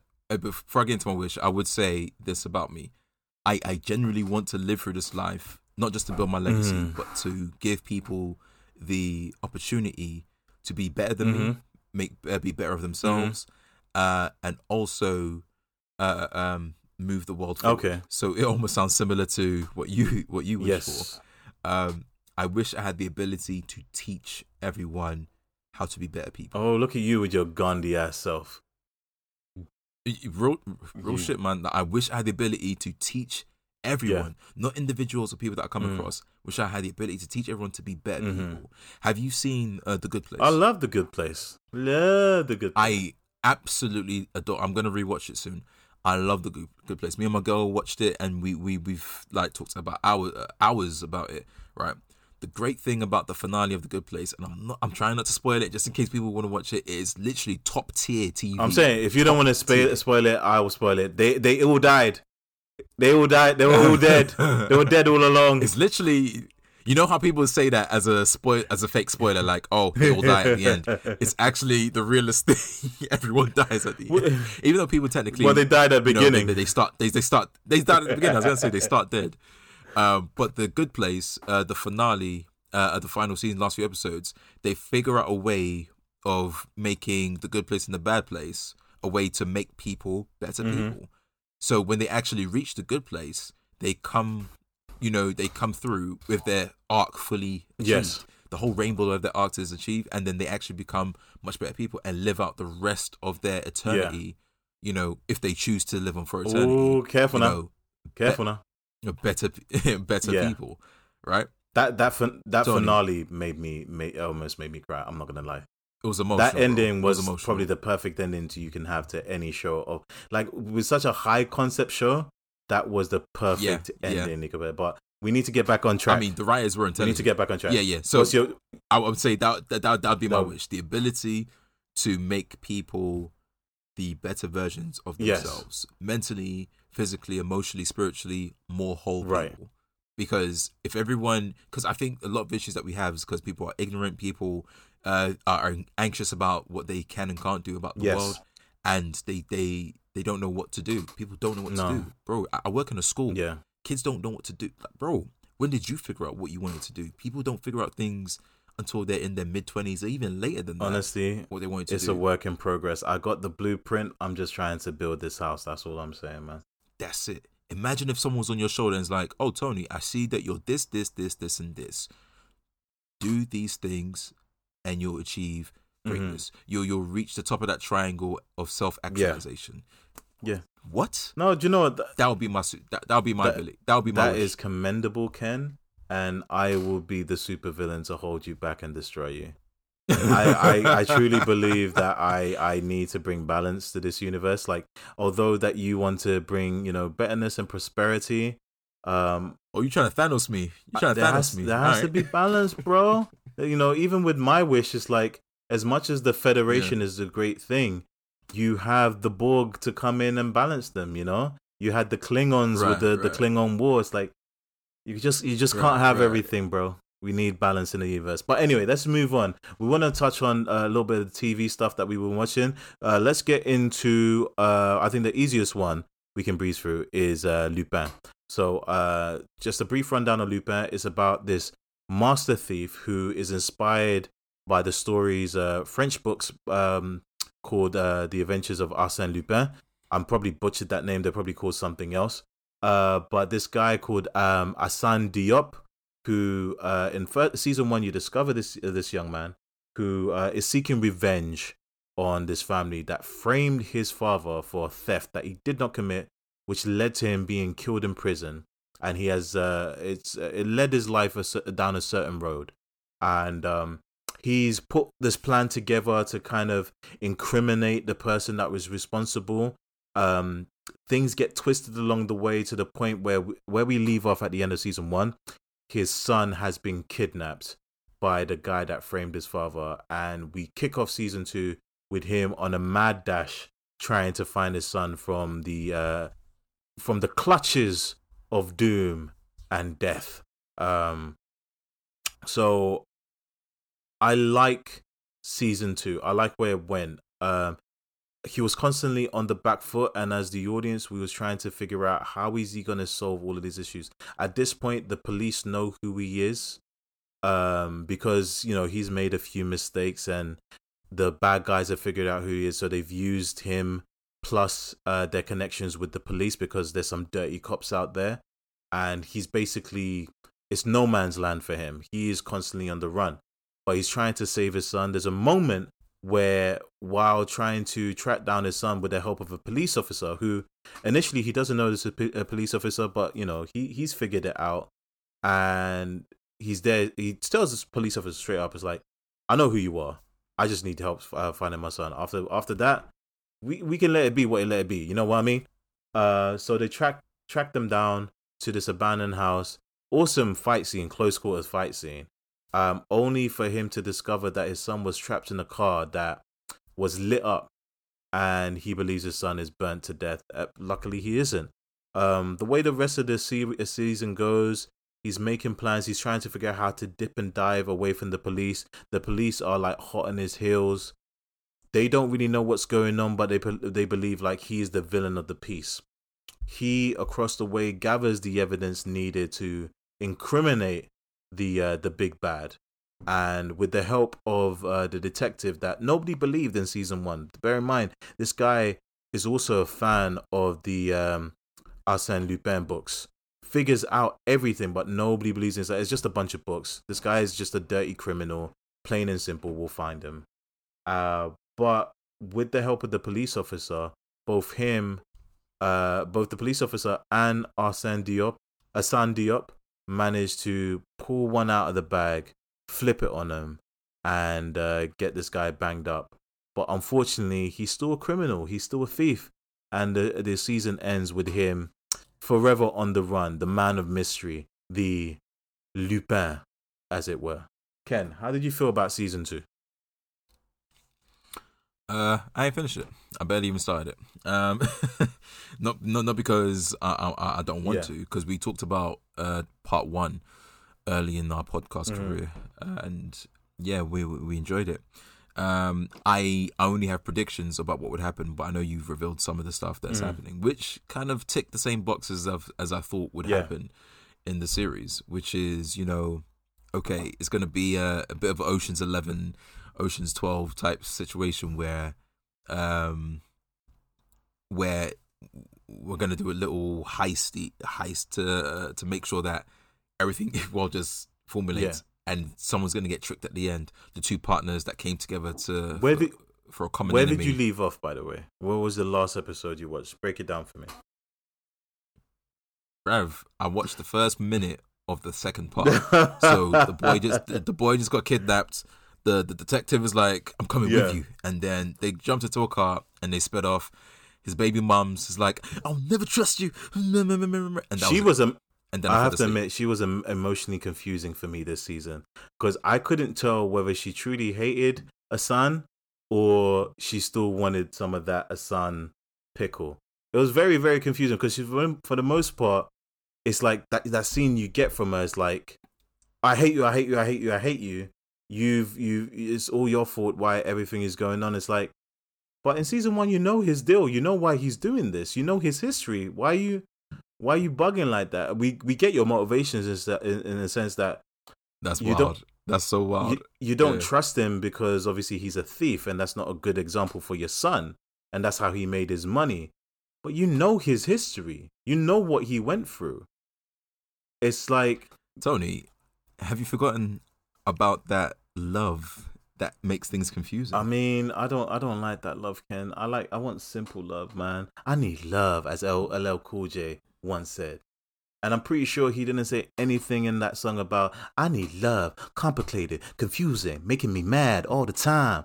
You know that oh. I mean, you, you used to find people's truth just then.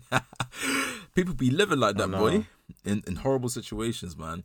Um, I'm not trying to take away from what you're trying to Mhm. say because you're right, man. Like, she, it, it's very confusing, but I think that's a definition of how some people express their love, which is toxic, which is it is very toxic. Unfortunately, people just have bad relationships, but it's hard to you know, once you give someone your heart, it's hard to get it back, and that's where the confusion Mhm. comes at because now it's it's locked behind a door that you no longer have control Okay. over. Like you used to be the master of your own, and now Yeah. problems and confusion, and it you know doesn't help that there's a kid there as well, and the kid has the face of the person that you hate Yes. love.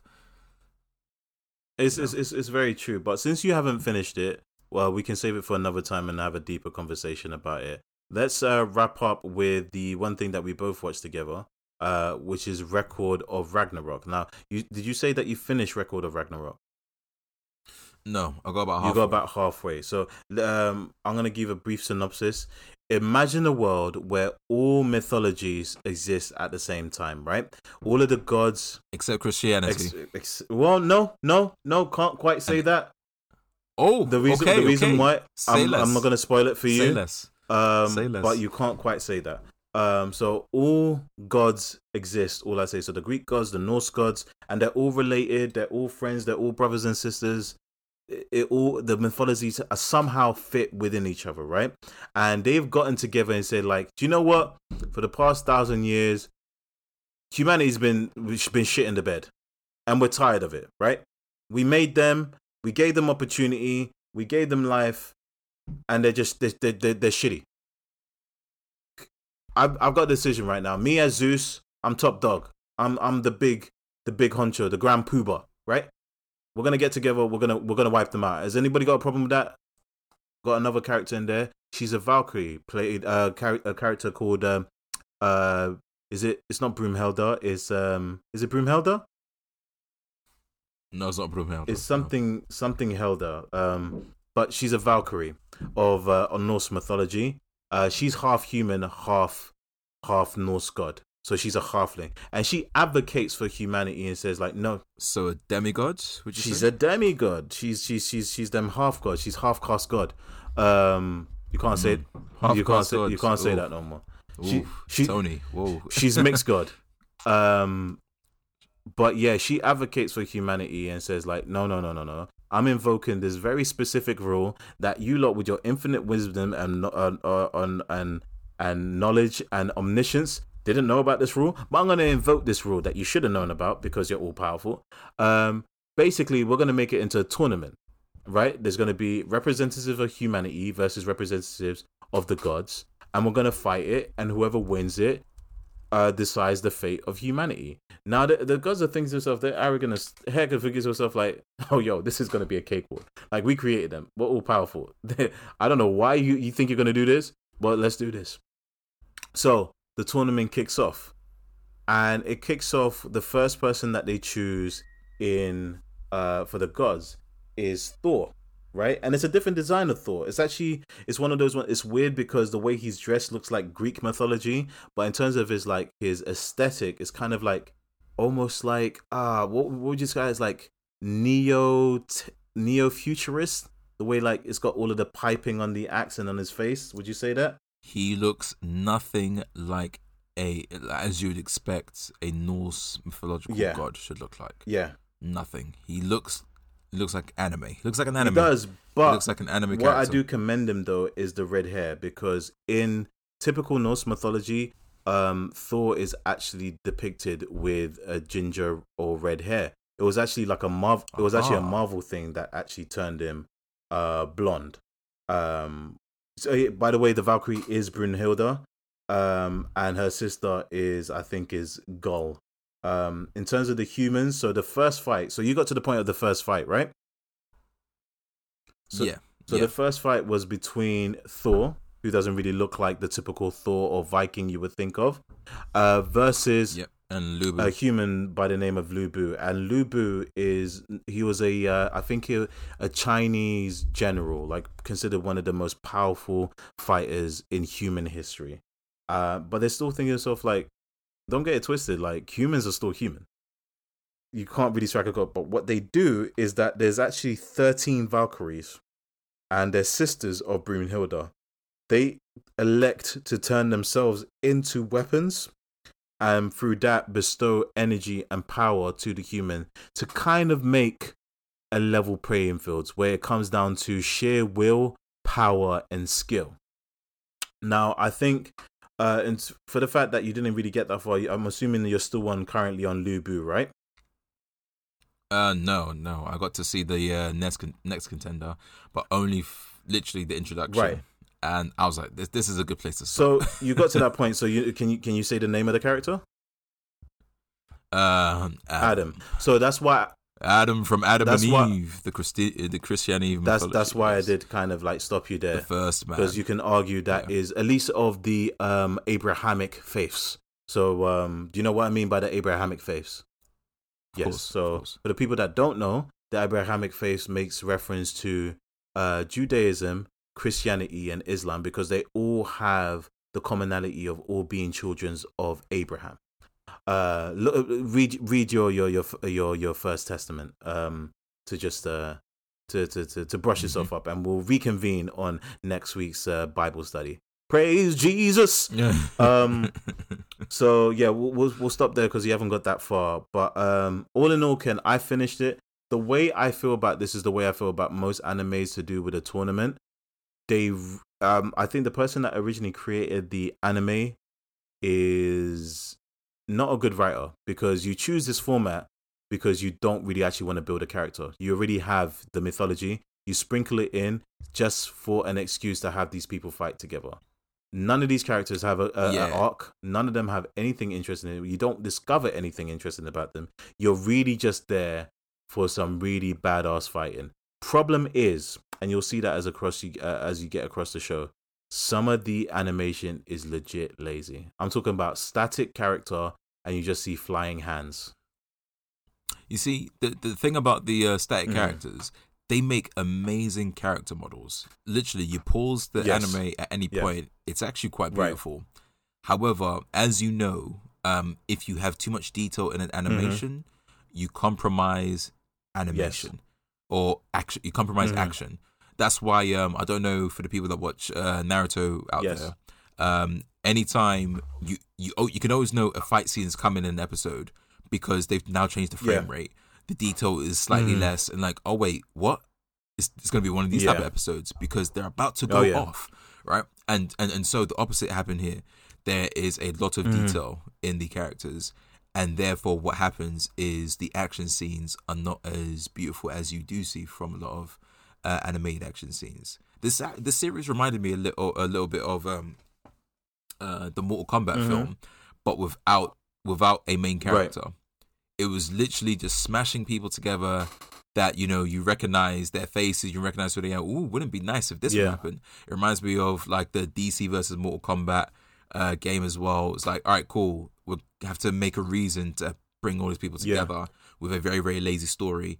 But in this thing, there is no There is- story. there is none. beyond And it's well, well, th- it's very surface. It's very like, okay, cool. We don't like humans anymore, or whatever reason we want to scrap them. They're shit. So let's I- let's let, let's uh put this into a tournament. I would even call that a story, Ken. I would call that context. That's it. It's like simple context. Why are we punching him? Because gods hate humans. That's it. That is not a story to me. That is a that is a sentence at best, right?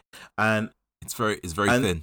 Very the very problem thin. with it is like it's so thin. When the show, the first season ends, and I'm not gonna spoil the ending for you, uh, but it's pretty much such a nothing ending that I was even upset about it. I was like, oh, okay, I did, I didn't realize it was done. Tony, I'm gonna ask you a question, and I have an answer for Mhm. myself, but I, I really want to know Yeah. your opinion. What makes a fight scene impactful and interesting? So I, I've Something that you can get behind. I thought about this, Go right? And honestly, I've when I was younger, I thought like as many moves as possible and just seeing brutality and pow, pow, pow. And I've come around with that. I think what makes a, a, a fight scene impactful is the storytelling and the energy. And what I mean by energy, I don't mean necessarily like how much Dragon Ball Z Kamehameha you see on screen. I'm talking about like when those still moments when the characters are just looking over looking at each other and the camera pans across them and it's building up to something like i mean that kind of energy or when they're running towards each other and like they they both go for a punch but only one of them makes it and it's that still frame where you don't know which one's about to drop i think that so it's like that storytelling feeding into that energy because you can you can have like some really dope choreographed fight scenes where it's like technically it's impressive but there's no there's no Yeah. storytelling there i don't i don't really give a damn about the stakes because it's just two people smacking into each other who's more powerful? I don't know. It's like but when you have stuff like oh why did that guy punch him that way? Or why did he not kick him? It's because oh his leg was messed up so he's compensating. And you have those moments with anime where it will pause a little bit then you have the narration is like oh due to the damage that he suffered in his ankle he cannot pivot that way so you must maneuver in another way to punch him in the face. And the energy rises up above him and he finishes with the KO that kind of storytelling with a fight it's it's it's dope. It's it's it's Yeah. that energy. It's like it doesn't take a lot. It's like some of some of the best fights you see even in other films where it's like for example john wick right john wick is a great combination of really really really well done well choreographed fight scenes and i think for the most fight for the most part really choreographed but there's some fight scenes especially with um in john wick 2 versus it was john wick versus uh, um I want to say I can't remember his character's name, but uh, Common's character, where they're fighting and it's going from place to place to place. They're on a staircase of a ruin, and they're so fatigued from you know, going both both. They literally grab each other and fall down the stairs together, and it's just like it gets messy, and you get that storytelling of visually. It's like these guys are not superheroes. They're not super super beings in any way. They're humans with skill, and they get tired. And guess what? I just want to clinch you because I need a moment to breathe, and we're just gonna fall down these stairs, and I hope that it hurts you more than it hurts me. Yeah. I like that. I like that. Um, because it, it's very similar to what, what I think Mm-hmm. as well. Um, for me, it breaks into two into two branches. Mm-hmm. Um, the first one's quite similar to what. Actually, I'll talk about the uh, one that's not as similar to yours, and that's entertainment. Like, how entertained am I at this Mhm. fight? Because I've seen so many fight scenes that Can I I inter- can I can. I Like, interject? Can I interject? I just want to say one thing.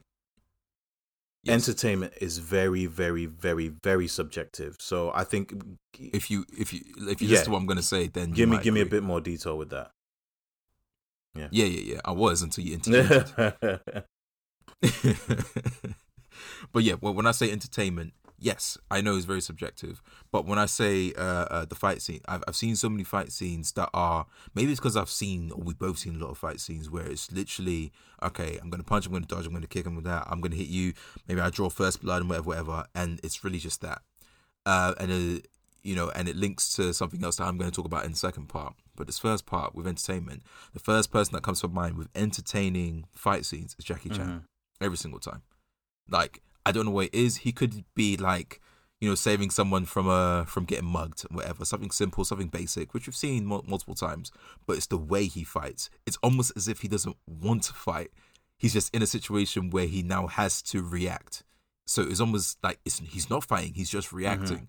And it's just so beautiful. He's he, like he's not trying to be like, well, I'm the best fighter here, so therefore I'm going to kick your ass. Like, no, it's more like, all right, cool. I'm trying to get away from you lot. I'm gonna chuck these uh this uh these paint cans, this ladder at you. I'm gonna run up the ladder, do like a, a quick three somersault, you know, then kick you behind your back, then pick up the hammer, and then you know, and there's that super, and there's that one fight scene um in the film called Who Yes. Am I, where he was fighting the guy and then he got hold of his tie and he was murking him with Yes. his tie and the guy that was standing next to the other guy that was waiting for him Yes. to finish decided was looking down I was like I'm never taking my tie because I'm not trying to get hurt like this guy that was pure Now, entertainment I- I wanna- because I want to interject again you know because bro if you keep I- I need to. you, you I need might to. You, you might you might not hear what no, it's not. I think. I'm hearing exactly what I hear here, but I want to give you kudos because the example of what you said there, why it's entertaining, I think it oh, uh, intersects into what I said, the storytelling. Because Yeah. everything you said there, I'm hearing a story, and I think that's that's what we remember, right? Everything that you remembered is Mm. because you remembered the story in your head of the sequence of events, and I think that's just so Yeah, dope. Yeah, yeah, and that's it's just I can't remember what the type of uh, acting is Mhm. called, but I, I love his res- uh, resourcefulness. Like some of the crazy situations he put himself into, it's just it's just pure, I- and and loving that it's mixed with comedy as well. It it just makes it a lot more Mhm. entertaining. That's the one side of it. The other branch is something that you touched upon that sometimes some of the best fight scenes don't have a lot of fun No. in it because of the stakes, because of the Yes. emotions, because of what of what they're actually The fighting. energy, for. What am I fighting for? yeah, Energy. Like the one fight scene, and this is a brief one. Even though in this film there's a lot of amazing fight scenes with purpose, you know, and that's what I'm trying to say. Like like a fight scene with purpose and Mhm. emotion. Uh, that's the Right. Matrix. Uh, the fir- the Yes. first one, because the second one literally does the exact opposite of what I'm about Yes. to say. And what I'm trying to say is, uh, looking at a couple of fight scenes, for example, when Morpheus was trying to protect Neo after the Oracle. Spoiler alert, everyone! If you haven't seen the Matrix, when the uh, when the Oracle told Neo, "Yeah, you ain't the one, my Mhm. guy. You're not the one." And then uh, Neo didn't tell Morpheus, but Morpheus like, "Don't worry, I believe." Blah blah blah blah Yeah. blah, blah, blah, blah, blah, blah, right? And then they're trapped in a situation after they got betrayed, and the agent is looking for them. And then Morpheus, with a big war cry, jumps through the uh, uh, the uh, the plastering of Mhm. the wall, and he fends off the agent while Neo and the others Yeah. get away. And the reason why I found that that was so emotional because this guy knew Morpheus knew I'm about to get bodied by Mm-hmm. these guys. I might even die. They might unplug the jack in my head. You know when they get back to the um uh to, to the ship, the Nebuchadnezzar. Is it a Nebuchadnezzar. You know, because like nothing's more important than making sure this guy becomes Mhm. the one. And that was emotional. That fight scene lasted about like 30 Yeah. seconds. He was getting absolutely bodied. His head going through like the ceramic uh, uh sink Mhm. and everything. I was like, yo, this this is emotional, man. Like it, it wasn't just two elite people fighting. It was one guy that was just fending Yeah. off a guy, full well knowing I'm about to get Yeah. murked. And I thought that was brilliant. And that's not even the only fight scene in this film where it was just like, yo, this is more than just two people coming to uh, like Yeah. find each other. Neo versus Morpheus again in the Yeah. dojo. Like, even though that was technically that was beautiful and I loved everything about it, it was Morpheus t- teaching Mhm. Neo, your mind just has to Yeah. be free, let go. Like, this is. Do you think that's air you're breathing? When I punch you and I fly through the air like this, do you think that's really my fist? You think I beat you because I'm stronger Mhm. than you in this place? This we're not real. Like, Oh and you know, snap! it was that. It was. It was that lesson at Gunter. Uh, Go go go. Do you know go, what's go, go. something that just occurred to me, and it was a missed opportunity it. that the uh, the Matrix did not take. Right. So let me just let me just cap off your point because I think your point was like completely spot on, and it's almost like a quadruple threat because that first fight scene uh, it hit all of the marks of energy. It had it it, it was um it was entertaining. It had stakes and there was storytelling. It hit all four of them. But do you know what occurred to me about the Matrix, Mm. right? It- It's exactly what you said of like, do you think it's air that I'm breathing? It's like when I hit you, is do you really think it's air? And I thought to myself, that would have been a missed opportunity whereby would have had a scene where imagine a fight scene where Agent Smith is getting punched, but he can't see where the fists are coming from. Because Neo realizes that I don't actually have to move to hit you because all of this is fake. I thought to myself, oh wow, why didn't they do that? That would have been dope. Yeah, yeah. There's a lot of things they could have So done, many man. They could have even like, they could have punched them into the water. It's like, all right, cool. We're now underwater. This means nothing to me. This is just, this is just water. You yeah. know what I mean? But yeah, like just, just to summarize it very quickly, yeah, man. Like, uh, just like we said, it's the emotional, it's the entertainment, it's the stakes, it's it's it's how much you feel towards it. Like, even um, uh, what was that uh film? The second, the second Sherlock Holmes Mhm. film, uh, with Moriarty and him Oh, were having a mental battle. Bro, they weren't even fighting in reality. Yeah. They were just thinking about the fight. Like chess pieces, like, hmm, got my rook to here, this, this, this, this, this. And then it ended in not a big fight, just them grabbing each other taking each and other going over the cliff. Uh, which is actually what happens in I want to say uh, one of the later uh, Sherlock Holmes books, because he realizes that this fight is not going to go his way. It might not go either of the ways. That the only way to actually secure a win is to basically just do you know that What? reminds me of? That reminds me of that reminds me of when you're losing a Yeah. monopoly, and the best thing you could do is just slap the table and just flip the board. Uh, do, you, uh, do you know what that maneuver is called? It's actually a very, very. It's a, it's a, it's a traditional, very ancient maneuver. Do you know the name of that maneuver? do tell, do Yeet. tell. Yeah. Sour, sore loser, sore loser. That's what But uh, I think, I think that's uh, that's our show this week. Ken, how are you feeling about this week? Yeah, it was pretty yeah. fun, man. Like, uh, definitely got into the more philosophical side Mhm. of things with um, with uh, with with our Yes. wishes, and a little bit with the last thing we talked about, which was you know what makes a great yeah, fight scene. yeah. Um, I really enjoyed this week. Some good entertainment this week. Uh, a good discussion about you know the the the wishes and how we we envision our world to be. Um, but uh, I want to thank you, Ken, for joining me. Ken, uh, this this week could have easily been another kerfuffle where we didn't record. We did actually have some technical issues at the beginning, but we persevered. We got through it, and Ken, being who he is, he is uh, a master of his craft he's he managed to find a way to sort our recording this week. So thank you for joining us this week. Hope that you was un- uh, entertained. You was uh you was thrilled by by our our talking of this t- content. Uh, we hope to see you again next week. Uh, please do the usual. Follow us on Instagram. Uh, I um I am Mr. Ken for Ken. Um, find me on royal.majesty and and on on deck podcast same as our twitter wherever you are listening to us, give us a like, give us a follow, give us an ad, advocate to us to your friends. Say, hey, these guys are funny. These guys are dope. They know what they're talking about. If you like sci-fi stuff, if you like entertainment, if you like anything, and you wanna you wanna hear about it, you wanna talk about it, you know, we're open to people to actually come on as guests as well. You know, you don't have to be somebody in the game, but if you wanna talk to us, we are here. We are approachable. So, uh, once again, people, we appreciate you do what you can for us and we would really appreciate if you get us out there. We want to grow. We want to grow with you as a as a platform as a community and hopefully we can do that. We're 27 episodes strong and we appreciate you. So once again see you next week and peace! Adios, people.